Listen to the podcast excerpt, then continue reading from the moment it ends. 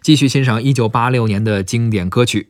接下来啊，我们听一首粤语歌啊，嗯呃，这是一个乐队，而且这个乐队呢，基本上只唱粤语歌。说到是这儿呢，可能很多人都知道了啊，Beyond 乐队。我们要听到的是 Beyond 的歌曲《再见理想》，这我记得好像是 Beyond 应该早期是不是第一首歌啊？是第一首是第一首歌吧？呃，是一啊第一张专辑，第其一张实专是辑对啊啊。八六年的时候呢，其实 Beyond 还是一帮热血小年轻儿，嗯他们的这个创作的这个成熟度远没有后来咱们听到的什么《真的爱你》啊，呃，什么《海阔天空》啊，《不大再地》犹啊豫那样。所以其实我当时是听完他后面那些经典的歌，再回去听到啊、这是第一首歌，对，发现好像确实没后来那么好听。没错，没错，而且这个专辑其实现在能听到的不多了，嗯你能听到的就能听到这张专辑里的《再见理想》和这个《旧日的足迹》，旧日足迹剩下那几首，一共十三首，嗯 那十一首丢了啊丢不了，啊，你也不知道去哪儿了，我找了、没找着。这个专辑啊，他们当年是香港的一个地下乐队，嗯根本不被任何人认可。这张专辑是自己凑钱出的。嗯啊，不像那个时候，其实香港咱们之前说过，其实已经成熟的进入这个包装歌手的这个时代了，对是吧？但是呢，没有人包装他哎们，就说了就是选一百个人都没选上他们那那个种。啊也就是那么回事 儿嘛。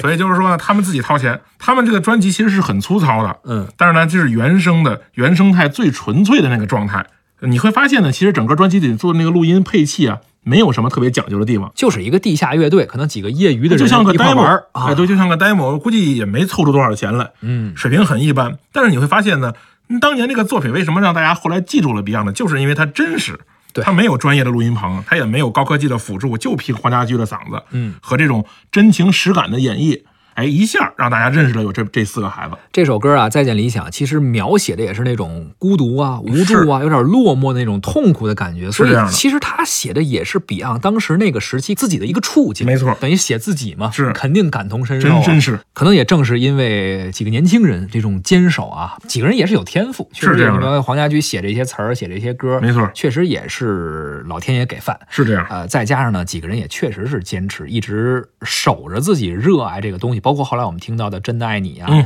包括什么父母啊，嗯这个对于海阔天空自己的对对音乐的呃生涯的影响啊是是等等，也一直在坚持吧。对，可惜天妒英才没，错确实黄家驹也是离开的有点早啊、有点早，有啊点早。呃，后来啊，包括九十年代后期，特别是最近几年，嗯包括黄家强、叶世荣，还会再以 Beyond 的名义啊、回顾的名义、啊，没错去开一些演唱会。是，但其实感觉上啊，已经有点儿不是当时那感觉了。嗯，哎没错，早期可能还行对，后来可能大家也就是包括去那个演唱会的场馆选的也比较小，是是，不再是什么万人体育场啊，像个见面会似的。对，其实可能意思也不太大了，可能也就是有赞助商啊，可能对出点钱呀、炒炒冷饭啊，打这个个怀旧牌。 Beyond 乐队没有了黄家驹啊，其实就像甲壳虫乐队没有了列侬。确实，这个真的是不可替代。没错，独坐在路边街角，冷风吹醒，默默地伴着我的孤影。只想将吉他紧抱，诉出辛酸。就在这刻，想起往事。心中一股冲劲涌涌，拋開那現實沒有顧慮，彷彿身邊擁有一切，看似與別人捉起。隔膜。幾許將烈酒斟滿那空杯中，藉着那酒洗去悲傷。舊日的知心好友，何日再會？但願共聚，互訴往事。心中一股衝勁勇闖，拋開那現實沒有顧慮，彷彿身邊擁有一切，看似與別人